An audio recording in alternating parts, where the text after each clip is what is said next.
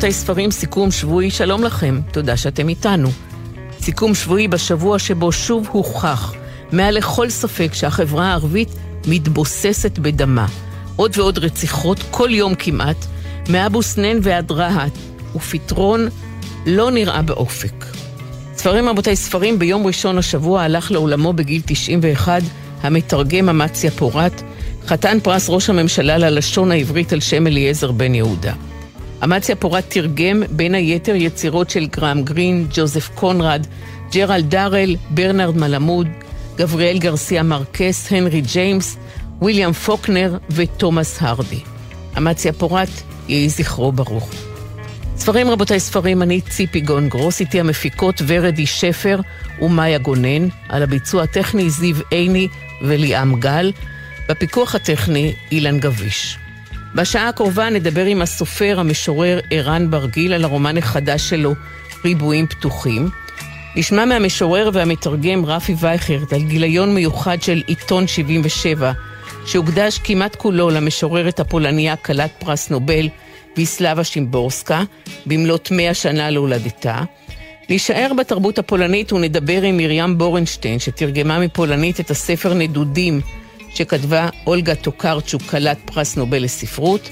נדבר גם עם אדי מרקוזה הס, שתרגמה את הספר נחותות, שחתומה עליו אנג'לה סאיני, ספר שכותרת המשנה שלו היא איך המדע לגמרי לא הבין נשים. המחקרים החדשים שמשכתבים את הסיפור. ולסיום נשמע את המשוררת איה אליה קוראת שיר מתוך ספר השירים מחדש שלה, היא אתה עכשיו. זה שם הספר. ספרים, רבותיי, ספרים, מתחילים.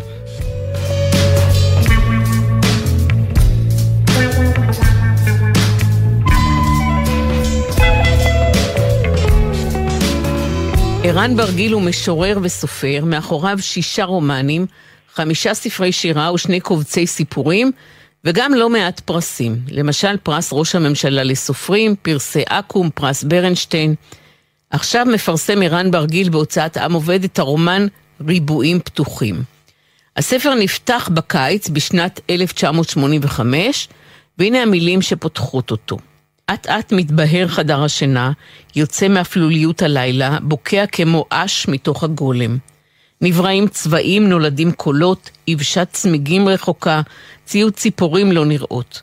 ניבה מתעוררת, השחר עולה בחלון, שרגא עוד ישן. תכולת הארון ארוזה בארגזים מסומנים בטוש שחור, מונחים זה על זה לאורך הקיר. מעליהם טבעת אבק מתווה את מתאר המראה שהייתה תלויה שם. תחת מסמר הפלדה שהוסתר במראה התפוררה חתיכת טיח בצורת סהר, ונחשפת אפרוריותו המגורענת של הבלוק. יורדת מהמיטה, מניחה כפות רגליים עירומות על הרצפה הצוננת, על השולחן הקטן במטבח בתוך שקית ניילון, כגופה בתכריך שמורה כיכר לחם, וממנה תכין כריכים לדרך. על המדף העליון במקרר נטוש מכל קוטג' ולצידו חבילת גבינה צהובה. דלת המקפיא שרוקן ואופשר פתוחה. תכולת הדירה נארזה במרוצת החודש האחרון. בגדי החורף של הילדים וההורים הוכנסו לשקיות אשפה שחורות, ואלה קובצו במרפסת, תחילה זו לצד זו, עד שהיה צריך לערום אותן, זו על זו, תפוחות וקשורות בשרוך צהוב. אחר כך נארזו החפצים בארגזי קרטון שנאספו מהירקן ומהסופר והובאו לדירה. אגרטל שנעטף בנייר עיתון, פעמותי הכסף שקיבלו מהוריו של שרגא לחתונה, פסלוני פורצלן שנאספו עם השנים והוצגו מאחורי ויטרינה בסלון, סנאי, אייל, ארנבות, לצד מזכרות שהובאו מירח הדבש שלהם באירופה. הם קנו אז מיניאטורה של זוג נעליים הולנדיות, דגם נחושת של שער הניצחון, ועוד פריטים חסרי חשיבות שרוממו מתוך רצף הזמן, ונטענו במשמעות שידועה רק להם. ודברים רבים הושלכו לפח, חפצים שנאגרו ופתאום לא נמצא להם ערך, ולא סיבה לשאתם הלאה אל הבית החדש, אלא העידן שייפתח שם. כשפינו את הבוידם גילו שם פגר של עכבר, וריח קלוש של נבלה הרעיל את החלל האפלולי. סוף ציטוט. ריבועים פתוחים הוא רומן שכתב ערן ברגיל על שתי משפחות שגרות דלת מול דלת בבית משותף בחולון. אבינועם ובת שבע זה הזוג הראשון, ניבה ושרגא הזוג השני. ניבה היא אחות בבית חולים. תאונת דרכים קשה שקורית לבת שבע ואבינועם טורפת את הקלפים. בת שבע שנושאת תינוק ברחמה נהרגת בתאונה, ואת העובר מצליחים להציל. אבינועם נפצע קשה מאוד, ונדרש לו שיקום ממושך, וניבה, למרות המחאות של שרגא בעלה, לוקחת על עצמה לטפל בנוגה, התינוק הקטנטן, לגדל אותו יחד עם הבן שלהם, יואב. שלום ערן ברגיל. שלום ציפי. פתחת את הרומן שלך בסיטואציה מאוד דרמטית. תאונה, מוות, פציעה קשה מאוד, ועובר שמצליח לשרוד. ניבה שרוצה לגדל את נוגה, ושרגא שמעביר את המשפחה שלו לכפר נטר. מה קורה ברומן שלך בהמשך? הרומן בהמשך בעצם אחרי אירוע פרידה של שתי המשפחות שקראת חלק מתוכו ותיארת אותו שניבה מגדלת את נוגה כמו אחד מהילדים ובכלל שתי המשפחות חיות ככה אמ, אנחנו ביום הזה שקורה כשנוגה כבר בן שמונה ואנחנו למדים על כל הפרטים האלה. במהלך היום הזה שהם עוזבים אחר כך אנחנו נפגוש את נוגה אה, כשהוא כבר אה, בן 28 20 שנה אחר כך. אה, נפגוש אותו כדמות בוגרת, שהוא ארכיאולוג ומצוי בעיצומה של חפירה ביבנה אה, על רקע של ההתנתקות בישראל ב-2006, 2005 וקורים לו הרבה דברים בחיים האישיים שלו. חלק ממה שקורה לו אה, מרופרר וקשור או מצית את מה שקרה לו, הנטישה הזאת. של אה, המשפחה שגידלה אותו, ואלה הכלים שהיו לו אז להבין את זה כילד בן שמונה, שפשוט פשוט נטשו אותו, השאירו אותו שם בחולון, והם עברו לכפר נטר, והקשר בין המשפחות אה, נותק.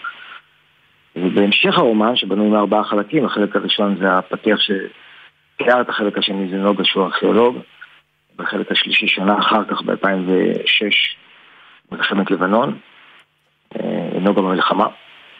והחלק האחרון, שנתיים אחר כך, ב-2008, כל החלקים מתרחשים בקיץ, אנחנו בעצם שומעים את הסיפור מפיה של גפן, וגפן היא הבת הזקונים של שרגא ושל ניבה, שממש לא הכירה את נוגה, היא הייתה בת אה, שנתיים וחצי כשהם עזבו לכפר נטע, כך שהיא לא הכירה אותו בזיכרון חי.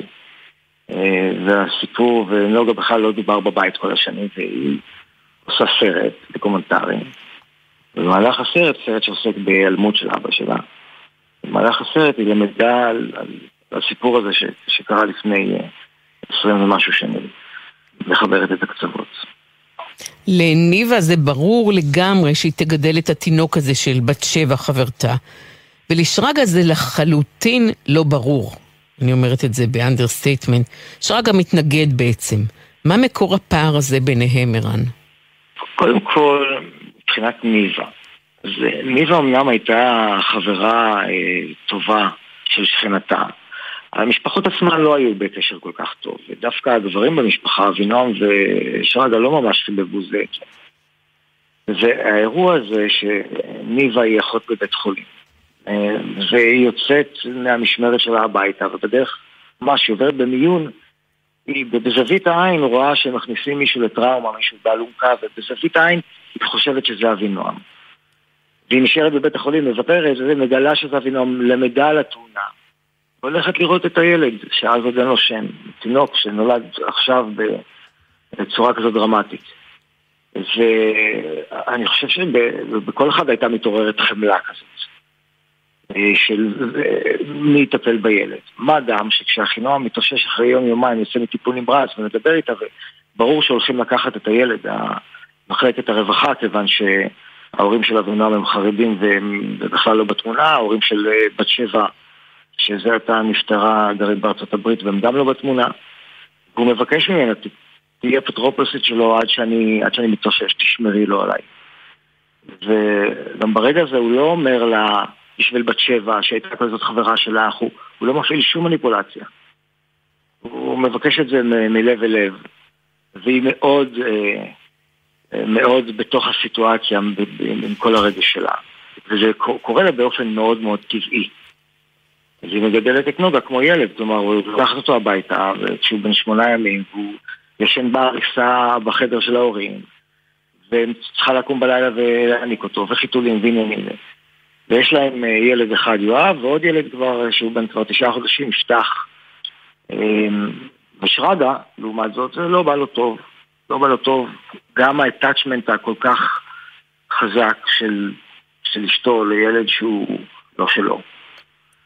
וגם בכלל התוכנית שלו בחיים לא, לא כללה דבר כזה, הוא לא בן אדם כל כך חומד, זה אנחנו נלמד בהמשך הספר, אז אנחנו לא ממש מכירים אותו.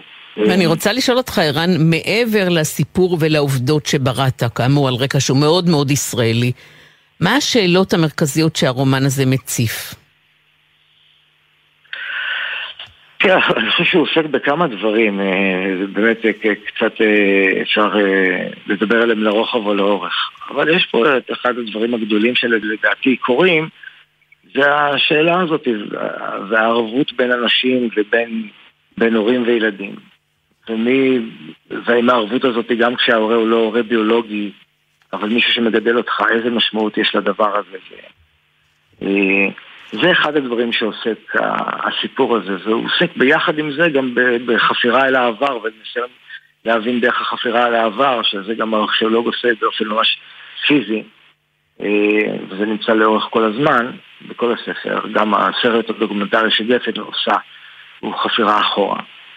אה, אל אותם ריבועים פתוחים, כמו שעושים בחפירה ארכיאולוגית, בעצם פותחים ריבועים, ריבועים, ריבועים, ריבועים, ומעמיקים כל פעם את השכבה שלהם.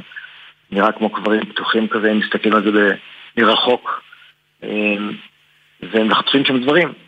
אמ, בארכיאולוגיה, מחפשים את הסיפור, מה היה פה, מי גר פה, איך אנשים חיו פעם. האנשים עצמם מחפשים אה, הרבה פעמים סיבה למי הם היום ומה שהיה פעם. וזה גם כן, אה, גם בזה מתעסק הספר.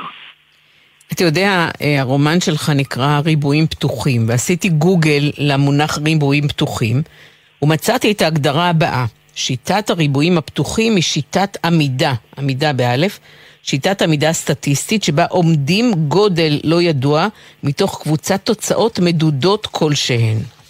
היית מודע, ערן, למשמעות של הביטוי הזה כשהחלטת לקרוא ככה לספר? לא, לא הייתי מודע לביטוי הזה בכלל. אה, אני חשבתי לקרוא לספר ריבועים בקיץ, וככה קראתי לו בליבי די הרבה זמן. ובסופו של דבר אה, שיניתי את השם ממש לקראת הסוף לריבועים פתוחים, בלי להיות מודע למה שאת אומרת, אבל מתוך המשמעות שזה בשבילי. אז אני מאחלת לך שריבועים פתוחים יזכה לשבחים, אולי גם לפרסים, לא פחות מאשר הספרים הקודמים שלך. תודה רבה, ערן ברגיל. תודה רבה, ציפי. ריבועים פתוחים, רומן חדש בהוצאת עם עובד. תודה. תודה רבה.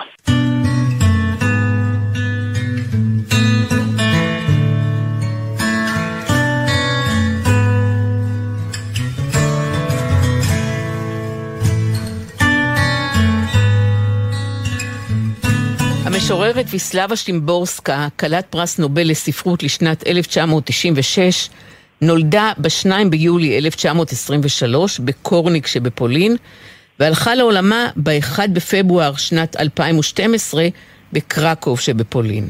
כלומר, היא הלכה לעולמה בגיל 88.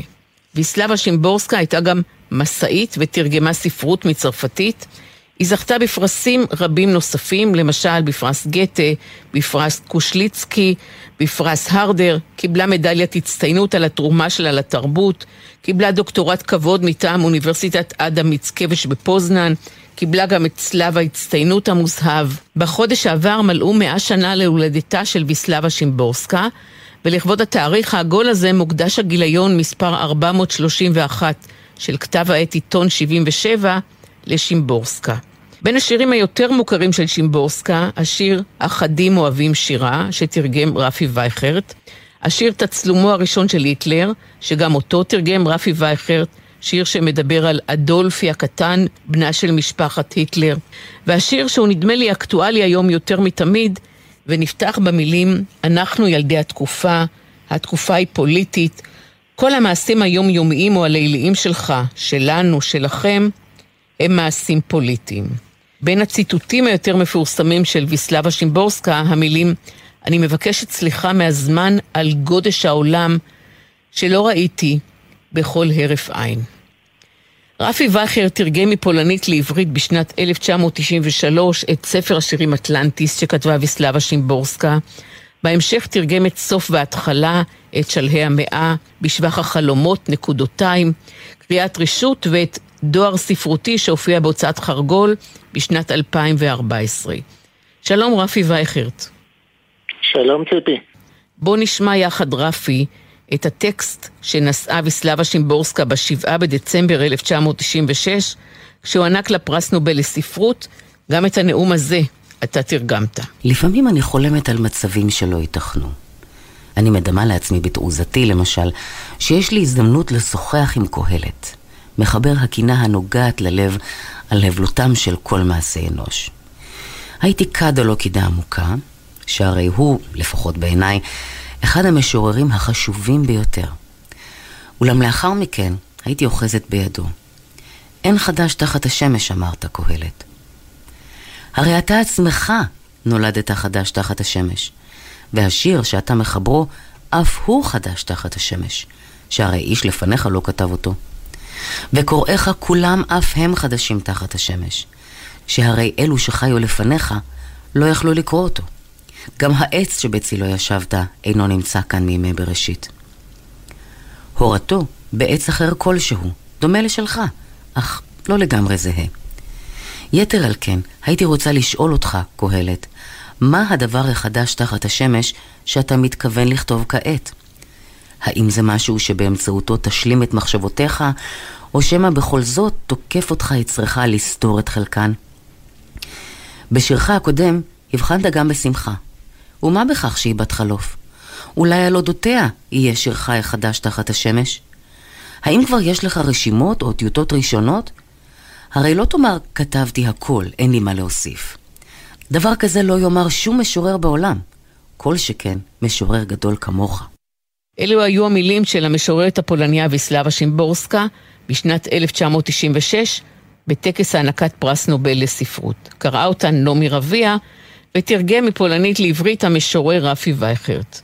בוא נתחיל, רפי, ברשותך מאלף. מה יש בשירים של ויסלבה שימבורסקה שגורם להם להתקבל בכל כך הרבה תרבויות, שעושה אותם רלוונטיים, אקטואליים?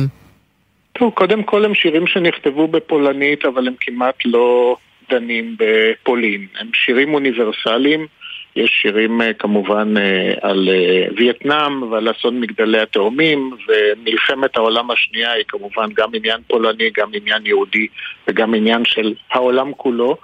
אבל היא נגעה בכל כך הרבה נושאים של לידה ושל מוות ושל אומנות ושל מוסיקה ושל האדם באבולוציה ושל האדם בחלל שכל אדם שחי על כדור הארץ בין הצמחים ובין בעלי החיים במאה ה-20 ומעבר לה, אה, יכול להזדהות איתם ויכול להתרגש מהם, וזו באמת אה, תופעה מדהימה כי היא תורגמה לעשרות רבות של שפות, אה, תרגומים לערבית, תרגומים ל- ליפנית, כן, אני ניסיתי להביא בחוברת הזאת כמה בוקסות כאלה, כמה אה, סקירות של חברים שלי שמתרגמים כולם לסרבית ולקרואטית ולגרמנית וזו תופעה מרתקת, ובאמת בכל השפות האלה השירים עוברים ועובדים על האנשים האלה. אה, על הקהלים הכל כך שונים, גם מבחינת הגיל שלהם וגם מבחינת הדתות והמוצא. אה, באמת תופעה ייחודית. מה מאפיין את סגנון הכתיבה שלה? אה, קודם כל פשטות. זאת כתיבה פשוטה. בתוך המודרניזם היא מצאה נוסח ששווה לכל נפש, ורוב האנשים שקוראים אותה יכולים להבין את הפסוק השירי. אני תמיד מנגיד אותה, למשל לטי.אס אליוט או לעזרא פאונד, שהם המשוררים היותר קשים, מוקשים וכאלה שאתה, אם לא סיימת אה, דוקטורט בייל או בהרווארד, אתה לא יכול לקרוא אותם. לעומת זאת את שמבורסקה, כל אחד יכול לקרוא. כל מי שאוהב לחיות, כל מי שחרד ממלחמה, אה, כל מי שמתפעם מיופיו של העולם, מיופיים של רגעים, מחפש תקווה, מחפש נחמה, שמבורסקה מדברת אליו, וזה באמת גם תופעה אוניברסלית. וגם תופעה שחותכת כל כך הרבה ונוגעת בכל כך הרבה נושאים ומצבים קיומיים. זה קצת דומה לעמיחי שלנו מבחינת הגישה ההומניסטית, כן? אהבת האדם באשר הוא אדם. וזה יפה וזה מדבר לאנשים. וכבר הזכרנו, גם אתה הזכרת וגם אני, שהיא תורגמה להרבה מאוד אה, שפות, אפילו ליידיש. בגיליון הזה של עיתון 77 מופיעים כמה תרגומים שלך לשירים שלה. אז בוא נשמע את נעמי רביע קוראת את השיר "מתי שהוא כל אחד", שאתה תרגמת. מתי שהוא כל אחד. מתי שהוא, כל אחד מאיתנו מאבד אדם קרוב, שבין להיות או לא להיות, נאלץ לבחור בשני. קשה לנו להודות בעובדה הנדושה הכלולה בהשתלשלות האירועים בתיאום עם ההליך. במוקדם או במאוחר היא מונחת על סדר היום, הערב, הלילה או השחר. ברורה כמו רישום במפתח עניינים, כמו פסקה בספר חוקים, כמו תאריך מקרי ביומן. אבל כזהו החוק והצחוק של הטבע. כזה לא מתוכנן, האות והסימן. כזה כולל כל וכל יכול. ורק לפעמים, כמחווה קטנה, יטיל על חלומנו מתים אהובים. מתישהו כל אחד כתבה אביסלבה שימבורסקה, קראה נעמי רביע ותרגם רפי וייכרט. השיר הזה, רפי, מופיע בגיליון המיוחד של עיתון 77, שמוקדש כולו לשימבורסקה. מתי כתבה אותו? איך זה שלא תרגמת את השיר המקסים הזה עד היום? טוב, קודם כל תרגמתי מאות אה, שירים שלה, ואחרי כן גם אה, הייתי צריך להתפנות לעוד יוצרות ויוצרים, וגם יש לי הוצאת ספרים, אז אני גם מוציא הרבה תרגומים של אחרים. ועכשיו לקראת הגיליון הזה אה, עברתי על כל ספריה כמובן, מהראשון עד האחרון. וזה מתוך הספר האחרון שהיא אה, פרסמה בחייה, הוא ראה אור בשנת 2011. הכותרת שלו מאוד מעניינת, הספר נקרא וסטארצ'י. וווסטארצ'י, אם אני מתרגם את זה ככה ישירות, זה משהו כמו מספיק, כן, או די. אבל אני חשבתי שבעצם כמי שמסכם את מפעל חיים, כי היא כבר הייתה חולה מאוד וידעה שהקץ קרוב, אז אולי הצירוף עד כאן, כן, כמו היה נדמה לי ספר של נתן יונתן, שירים עד כאן. בעצם עד כאן, זאת אומרת, מכאן אני כבר לא כותבת, עד כאן זה, אה, זה המפעל שלי. אבל גם מספיק ודי, זאת אומרת, די עם השירה, כל חיי השירה ליוותה אותי, כל חיי כתבתי, ומגיע הרגע שבו צריך להניח את העט. אגב, השירים האחרונים שלה הם מושלמים, הם באמת, הם גם הקצרים וגם הארוכים, כל כך חכמים וכל כך מסכמים ניסיון חיים, ועם זאת, לא מאבדים את הצלילות. אין איזו היחלשות של האני הכותב שיכלה לבוא בעקבות המחלה ובעקבות הגיל המתקדם כמובן. זה גם תופעה ייחודית, כן? המשוררים שזקנתם לא מביישת, כן, את ההישגים הקודמים שלהם. ואני זוכרת את הביקור שלה בישראל לפני 19 שנה. היא פגשה את הקהל הישראלי בספרייה העירונית בבית אריאלה. בסיום המפגש השתרך תור עצום של אנשים ונשים שחיכו לחתימה שלה. גם אני חיכיתי בתור, ואתה לקחת מידי את העותק של הספר שחיכה לחתימתה, והשגת לי חתימה שלה. עד היום הספר הזה נתון בספרייה שלי בתוך שתי מעטפות, ואני מתייחסת אליו בחרדת קודש. והאפיזודה הזאת, רפי וייכרט מביאה אותי לשאול אותה, היא הייתה אישה נעימה, או שהייתה בה התנשאות כזאת שהרבה חתנים וחלות של פרסים חשובים מתאפיינים בה? ממש לא. מהרגע הראשון שהיא נחתה בארץ ונפגשנו כמו קרובת משפחה ותיקה, אה, שום יחס של התנשאות, זאת אומרת כל יראת הרוממות הזאת שחשבתי שבאה כלת פרס נובל זה התפוגג תוך רגע אה, והיא מיד שאלה על הוריי, והיא מיד שאלה על המשפחה, והיה דיבור אישי ואינטימי, ואכלנו ארוחת ערב עם המזכיר שלה במסעדה והיא אפילו ויתרה, זה אנקדוטה שאני ככה שומר, שבאותו אה, יום צלצל אליה אה, שמעון פרס ורצה לקבוע איתה לארוחת ערב, והיא אמרה לו שהיא כבר תפוסה, והתפוסה זה היה איתי, כן, הקטן. וישבנו במסעדה מפוארת בתל אביב, היא אמרה, קח אותי לאיזה בר, לאיזה בית מרזח, כן, קנייפה, פונדק. אני אמרתי לה, גברת שמבורסקה, אם אני אקח אותך לפונדק, אם היא תנשל אותי מן הירושה, אז אני חייב לקחת אותך לאיזה מסעדה ככה יותר מפוארת. ואכן ישבנו ודיברנו, זו הייתה באמת חוויה חד פעמית. צנועה, חכמה, יודעת את מקומה. תראי, ציפי, מי שכותב ככה על הקוסמוס ועל הזמן ועל האבולוציה וההיסטוריה, יודע שפרס נובל זה דבר מאוד מאוד נחמד, אבל זאת ועדה שנותנת פרס למישהו, ואחרי זה יש עוד מאות יוצרים, ועוד עוד ספרויות, ועוד תרבויות, ועוד לשונות, ואנחנו בסך הכל אבק כוכבים. ולהיות מאושר כאבק כוכבים זאת הייתה החוכמה שאני חושב שהיא לימדה אותי. היא מורה גדולה, כל כך הרבה שיעורים היא נותנת לאנשים, באמת, ולמצוא נחמה בעולם הזה בהיותנו בני חלוף. וגם בשיר הזה היפה כן, מתישהו כל אחד, כן, הוא מאבד מישהו, וכל אחד יש לו מתים, אבל לפעמים המתים האלה מופיעים בחלומות, וזה יפה גם. והשיר של ויסלבה שימבורסקה שאתה הכי, הכי, הכי אוהב. אני יודעת שזאת שאלה קשה, אבל תתמודד. אה, זאת באמת שאלה קשה. אה, יכול להיות שכל מקרה, זה השיר שאמיר גוטפרוין ציטט אותו אה, בפתח הספר שלו, כי זה שיר על הישרדות אולי במלחמה, אולי בשואה, אולי הישרדות קיומית, אבל כל כך פשוט לכאורה.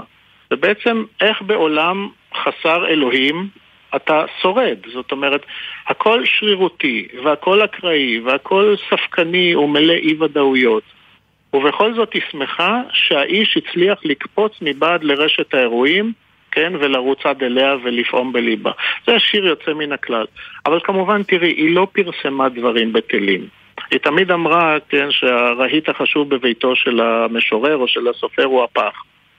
היא ידעה מה צריך לרדת, כן, ובעריכה ומה צריך להיכנס.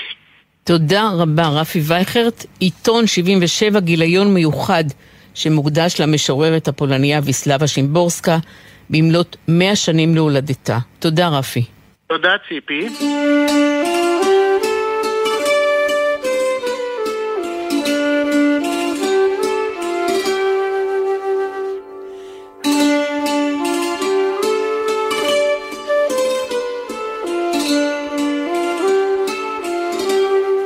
נדודים הוא שם הספר אב הכרס שהופיע עכשיו בהוצאת אחוזת בית. את נדודים כתבה הסופרת הפולניה, כלת פרס נובל, אולגה טוקרצ'וק, ותרגמה מפולנית מרים בורנשטיין. כך נפתח הספר. אני קיימת, היא הכותרת. אני פעוטה, אני יושבת על עדן החלון, מסביבי פזורים צעצועים, מגדלי קוביות הפוכים, בובות עם עיניים בולטות. הבית חשוך, האוויר בחדרים מצטנן לאיתו, מתעמעם. אין איש. הם עזבו, נעלמו. מרחוק נשמע עוד הד קולותיהם, דשדוש רגליהם, צלילי צעדיהם וצחוקם. מעבר לחלון, חצר ריקה. החשיכה גולשת מן השמיים. היא נפרסת על הכל כמו טל שחור. הדבר המכאיב ביותר הוא חוסר התנועה. הוא סמיך, נראה לעין, דמדומים קרים ונורות הגז של פנסי הרחוב, שאורם הקלוש טובע בתוך החשיכה, רק מטרים ספורים ממקורו. לא קורה דבר, מצעד החושך נעצר בפתח הבית, וכל המולת ההתעמעמות משתתקת, יוצרת קרום עבה, כמו על חלב רותח שמתקרר. קווי המתאר של הבניינים על רקע השמיים נמתחים ללא סוף, מאבדים לאיתם את זוויותיהם החדות, את הפינות, את הקצוות. האור הכבה לוקח איתו גם את האוויר. קשה לנשום. האפלה מפעפעת עכשיו דרך האור. הצלילים התקפלו לתוך עצמם, השיגו לאחור את עיני החילזון שלהם. תזמורת העולם עזבה ועבדה בתוך הפארק. הערב הזה הוא קצה העולם, ואני נתקלתי בו במקרה, תוך כדי משחק, בלי כוונה. גיליתי אותו מפני שהשאירו אותי לרגע לבד, לא הצליחו להגן עליי. ברור שמצאתי את עצמי בתוך מלכודת, נצורה. אני פעוטה, אני יושבת על עדן החלון, ומתבוננת בחצר שהתקררה. האורות במטבח בית הספר קבעו כבר, כולם עזבו. מרצפות הבטון שבחצר ספגו את האפלה ונעלמו, הדלתות ננעלו, הפתחים נסגרו, הווילונות הוסטו. הייתי רוצה לצאת, אבל אין לאן. רק נוכחותי שלי מקבלת עכשיו קווי מתאר ברורים, ואלה רועדים נעים כמו גלים, וזה כואב. ברגע אחד מתגלה לי האמת. אין מה לעשות. אני קיימת. סוף ציטוט. שלום מרים בורנשטיין. שלום וברכה. נדודים נע בין יבשות שונות, תקופות שונות, אירועים היסטוריים שאת חלקם אולגה טוקרצ'וק פשוט המציאה. יש היעלמות מסתורית, יש עזיבה של אישה ממוסקבה את ביתה כדי להיעשות לנוודת. היא כותבת טוקרצ'וק על שדות תעופה, וכמובן שיש הרבה מאוד נדודים בספר. מה קורה בעצם בספר הזה, נדודים?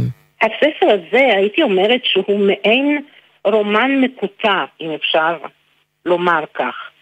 הוא מדבר, יש בו כל מיני קטעים, שהם כולם ביחד מתקבצים ו- ומסרטטים איזשהו עולם של תנועה, עולם של נדודים, עולם בלי גבולות.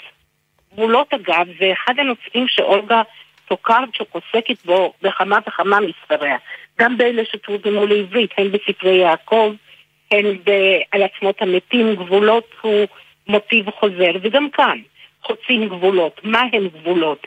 האם הם מגבילים? האם היעדרם היה פותח בפנינו משהו? ויש עוד גבולות. היא בספר הזה נודדת, או מנדידה, אם אפשר לומר כך, את גיבוריה, לא רק בין יבשות וערים ושדות תעופה, אלא גם בתוך הגוף ומחוצה לגוף, וגם uh, בחייהם, ואפילו אחרי מותם. הרומן ההיסטורי ספרי יעקב, שכתבה אולגה טוקרצ'וק, תורגם לעברית על ידך, ואת תרגמת גם את רומן המתח שלה על עצמות המתים. זה מאוד מעניין ואפילו מרגש, הייתי אומרת, לראות כמה הכתיבה שלה מגוונת. כי צריך לדעת כמה היא אדם מגוון. באמת, אה, אני גם פגשתי אותה כמה וכמה פעמים. אין דברים כאלה, אני חושבת. היא אדם בעל ידע עצום, בעל סקרנות בלתי נגלית. יודעת תרבויות והיא יודעת דתות והיא יודעת אנשים והיא פסיכולוגית והיא גם יורדת לחקר נפש האדם.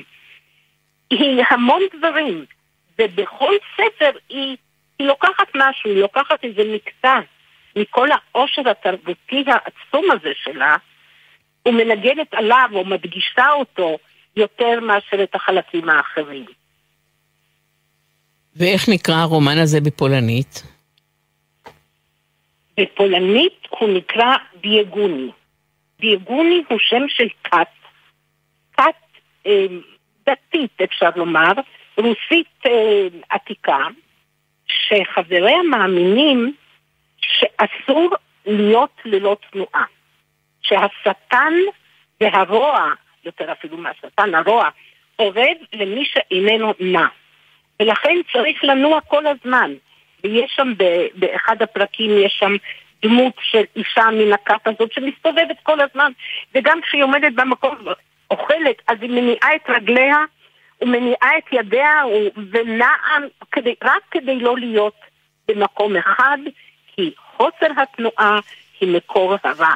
אז הרוע יכול להשתלט עליך, אתה לא רוצה את זה. עכשיו, הכותרת באנגלית, אם נלך לשם, ה Flights באנגלית, הוא, אה, הוא כותרת מאוד מוצלחת והיא דו, דו משמעית, כי זה גם flight טיסות, ויש בספר כמובן טיסות, אבל גם flight מנוסה.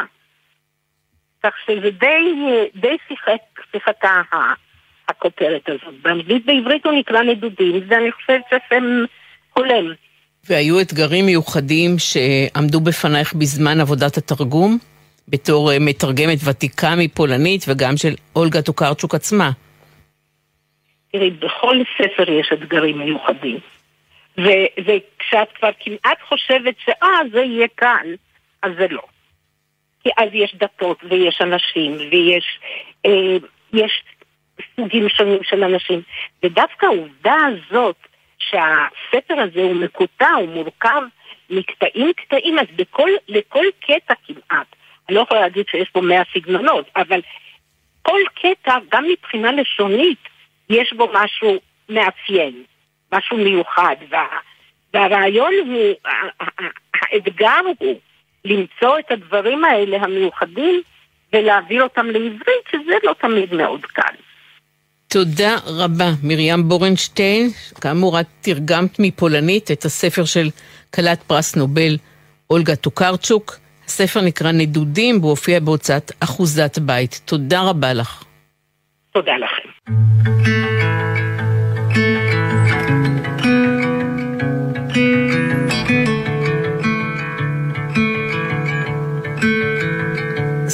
ספרים רבותיי ספרים, הספר שנדבר עליו עכשיו נקרא נחותות, וכותרת המשנה שלו אומרת איך המדע לגמרי לא הבין נשים.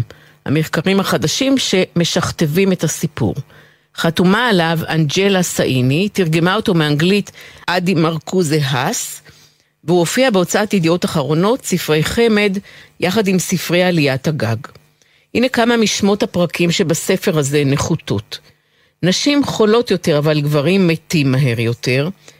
עבודה של נשים, מדוע גברים שולטים, 140 הגרמים החסרים במוח האישה, פרק ששמו הנשים הזקנות המסרבות למות, אנג'לה סאיני שחתומה על נכותות, היא מהנדסת בהשכלתה, היא גם עיתונאית, סופרת ומגישת תוכניות רדיו וטלוויזיה, והיא זכתה להרבה הצלחה ככותבת של ספרי מדע פופולרי.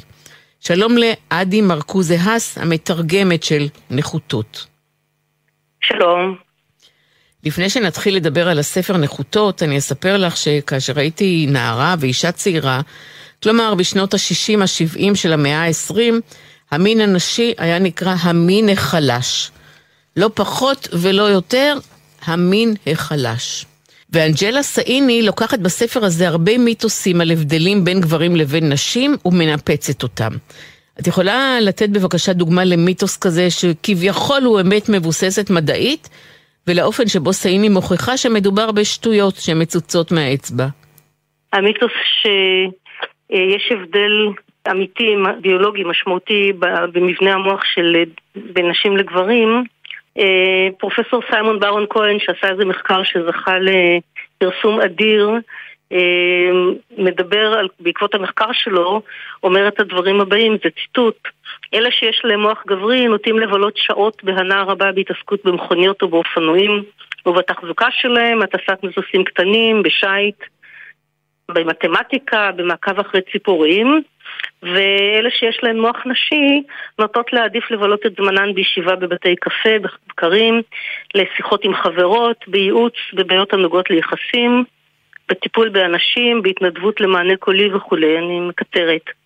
אז זה, ואת זה אמר אותו פרופסור סיימון כהן, אה, על, כמסקנות שנבעו ממחקר שהוא עמד בראשו, מאמר שלו שהתפרסם בשנת 2000 בעקבות מחקר. מחקר אחד מאוד בסיסי שנחשב אז לפורץ דרך היה מעקב אחרי תינוקות בני יומיים בבית חולים ליולדות שבו החוקרת מטעמו הייתה, הייתה חוקרת צעירה בראשית דרכה, עשתה מין ניסוי כזה שבו נתנו לתינוקות אה, בני יומיים להתבונן בתמונת פנים של אישה ובמובייל שמראה מכונית ומדדו את משך הזמן שהתינוקות הבנים והתינוקות הבנות בהו בתמונות האלה ומה שנמצא אז, לפי מה שהם חשבו שזה נמצא משכנע, בערך 40 אחוזים מן התינוקות הבנים העדיפו להתבונן במובייל, בהשוואה ל-25 אחוזים שהעדיפו את תמונת הפנים, והבנים. במקביל, בערך 36 אחוז מן הבנות העדיפו את הפנים, לעומת 17 אחוזים שהעדיפו את המובייל. אז uh, כמובן בניסוי לא התגלה שכל בן היה שונה מכל בת, במונחי המחקר אז ההבדל נחשב למובהק מבחינה סטטיסטית. Uh, נקפוץ ישר לסוף, אז קודם כל נמצאו מבקרים שהעירו על זה שהמספרים עצמם הם uh, קטנים מדי וחסרי משמעות, זה דבר אחד. לא הצליחו לחזור על המחקר הזה בשנים שלאחר מכן, ומה שחשוב יותר, המסקנות נראו מנופחות הרבה יותר מדי לנוכח העובדה שפחות ממחצית מהתינוקות הבנים שנבדקו באמת העדיפו להתבונן במובייל. ואחוז קטן מזה בקרב הבנות העדיפו לבהות בפנים, ושתי חוקרות שעברו על התוצאות האלה אמרו שגם הפרשנות שהוסקה מההבדלים האלה הייתה מאוד מאוד מוגזמת כשמדובר בתינוקות בני יומיים, שאי אפשר לדעת מה יהיה איתם אחר כך, וביקורת חריפה יותר הייתה על כך שהחוקרת שביצעה את העבודה ידעה את מינם של התינוקות ובהחלט היה מקום להנחה שהיא גרמה להטייה בזמן שהיא בחנה את ה... את מי מתב... נתנה להם להתבונן ב... בתמונה או במובייל ובדקה כמה זמן הם מסתכלים. אז בקיצור, מאז שנעשה המחקר הזה, הוא כבר uh, הופרך uh, ב-2007, ב-2015, לא הצליחו לחזור עליו בצורה הזאת, ולכן גם כל המסקנות המרחיקות הלכת שנגזרו ממנו. נשים ונשות מדע נתפסים בעינינו כאנשים ונשים רציניים, שהדברים שהם אומרים מבוססים על עובדות ולא על ספקולציות או על ניחושים. אז איך אפשר להסביר את העובדה שהמדע כשל כל כך בנושא הזה של הבדלים בין נשים לגברים? אז זו בדיוק הטענה של המחברת, של אנג'לה סאיני.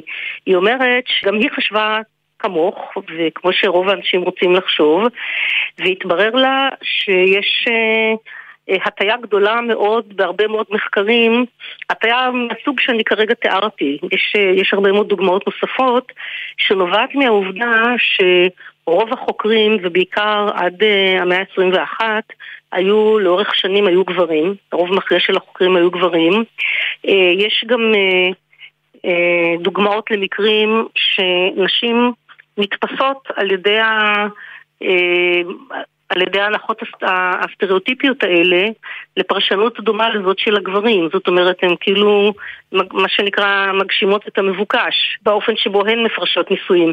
אבל באמת הנקודה החשובה ביותר היא אה, הטיה מאוד חזקה, חשיבה מודרכת אה, התניות חברתיות וסטריאוטיפים שעמדה מאחורי הרבה מאוד מחקרים שנעשו, שרובם נעשו על ידי גברים כאמור. אז זה בעצם ההסבר. היא, אמר, היא בעצמה כותבת שהיא נדהמה לגלות עד כמה הציפייה שלה שכל המחקרים יהיו לא מוטים לחלוטין, עד כמה הציפייה הזאת לא הייתה מציאותית. ואני אשאל אותך לסיום, עדי, מה מכל הפרקים בספר הזה של אנג'לה סאיני הכי מדבר אלייך כאישה, כקוראת, כמתרגמת, וכמי שיש לה תואר שני בביולוגיה מולקולרית? זה פרק שנקרא 140 הגרם החסרים. זה פרק שמספר על uh, הניסיונות uh, לגלות הבדלים במוח, אני גם קודם ציטטתי ממנו, זה פרק די גדול, בין גברים לנשים.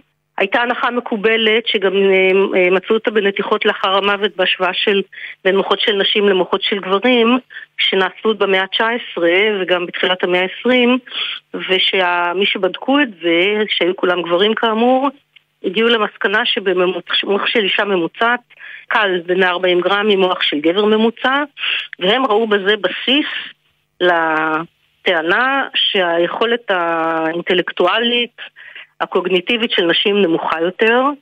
עכשיו, כמו שאמרתי קודם, ההפתעה שלי הייתה שאישה אמריקנית משנת 1875 הלן המילטון גרדנר לקחה על עצמה לחקור את הנושא הזה כי זה לא נראה לה הגיוני והיא למדה את כל מה שהיא יכלה, היא גם מצאה איזה רופא שתמך בה ובסופו של דבר הגיעה למסקנה שגם אם יש בגדול הבדל ממוצע במשקל המוח בין נשים לגברים למעשה הוא חסר משמעות משום שיש הבדל דומה במשקל הגוף הממוצע בין רוב הגברים לרוב הנשים ולמעשה צריך לייחס את משקל המוח למשקל הכולל של הגוף ברגע שעושים את מה שנקרא תקנון, את התקנון הזה של התאמת אה, משקל המוח הממוצע למשקל הגוף הממוצע, מתברר שבעצם אין שום הבדל.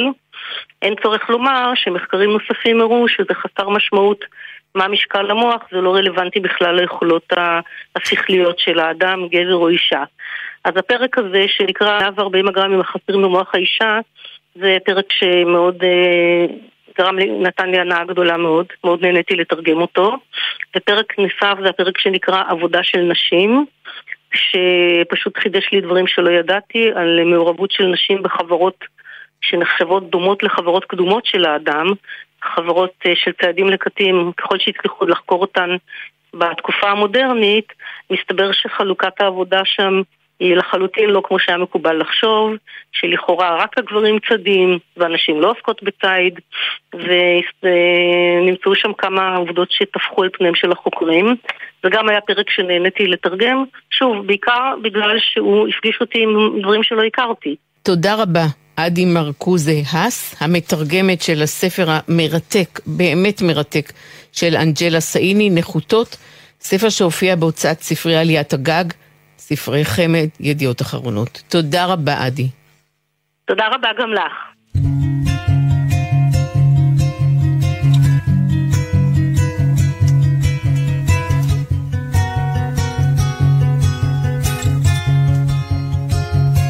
ספרים רבותיי, ספרים. לסיום התוכנית המשוררת איה אליה קוראת שיר מתוך ספר השירים מחדש שלה, היא אתה עכשיו, שהופיע בהוצאת פרדס. שיחות הוא שם השיר. תעני לשתיקה, לקירות תעני, למיטה. לדירה שהחשיכה כמו מעצמה, ללא מאמץ, לאור היום, לא הייתה יד בדבר, האומנם לא היו מעולם, תעני. היא שותקת תוהו, היא תעני במילים, עיצורים ותנועות, המנעד, המגוון, בו יש ים ויש ים, מים שם, שם המים, עולם, תעני. השקט תנין חשוף שיניים, חשוך רגליים, שרוף עיניים, התהום היא מקום שהיה פעם צחוק, מתגלגל ופרוע של אחיך קרוע, המתוק.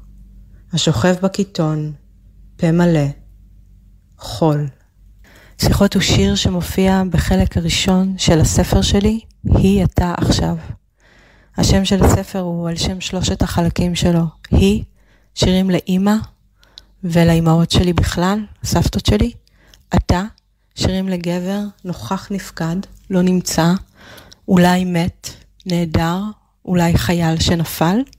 ועכשיו, שירים שהנמען שלהם הוא האני, הגוף שנמצא בזמן הווה, מתמשך.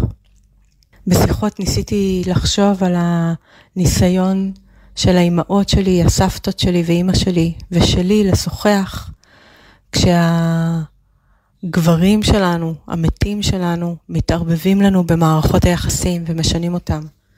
יש שלושה גופים לשוניים בשיר, שלושה גופי נקבה, היא הנסתרת, את גוף שני נוכחת, ואני שמדברת, האני של הדוברת שפונה אל אותה את ומדברת עם אותה נמענת על איזו מישהי שלישית שלא נמצאת שם.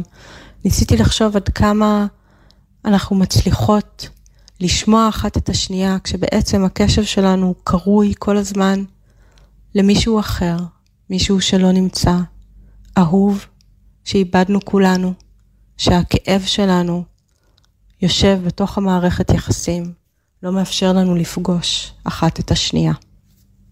איה אליה, שיחות, שיר מתוך ספר השירים החדש שלה, היא אתה עכשיו.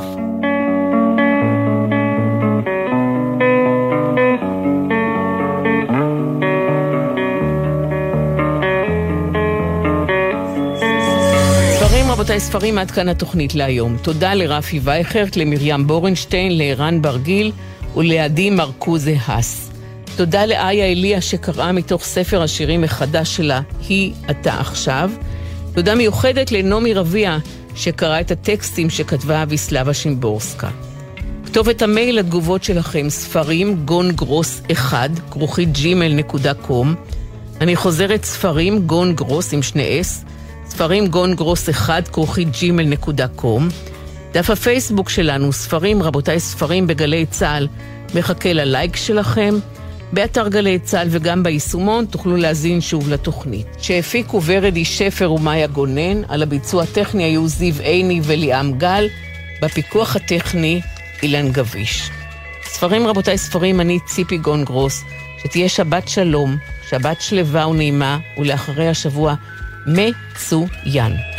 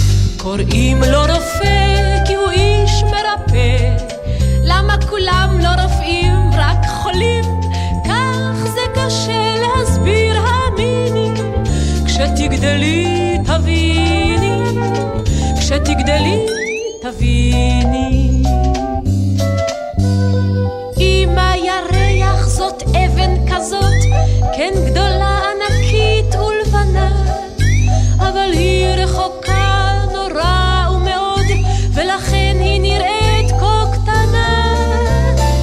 אמא, תינוק זה בבטן? ודאי.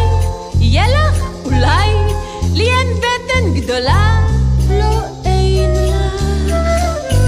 עכשיו את קטנה, אז אי אפשר. איך התינוק שם בפנים כמו פרפר?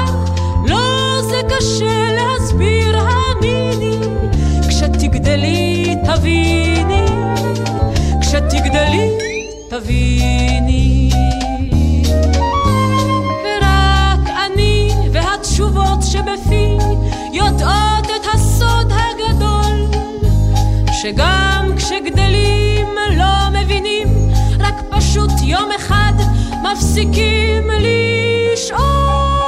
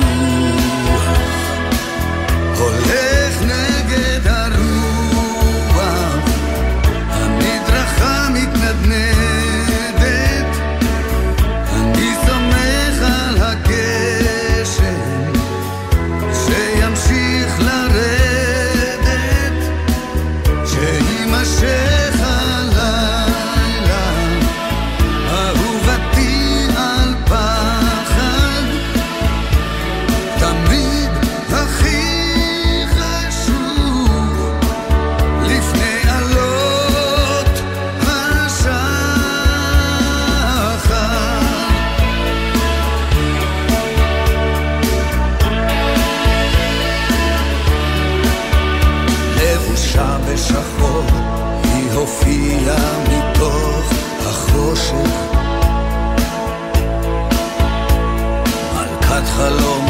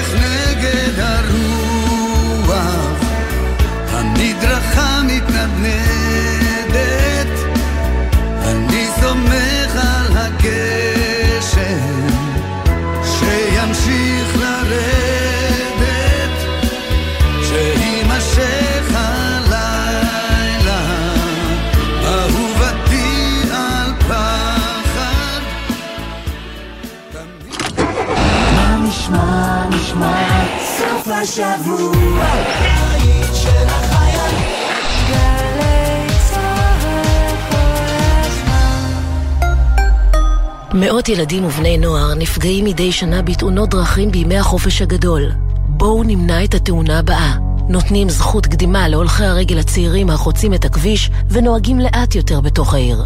לפעילויות בנושא בטיחות בדרכים לילדים ולכללי בטיחות נוספים לימי הקיץ, בקרו באתר הרלב"ד. מחויבים לאנשים שבדרך.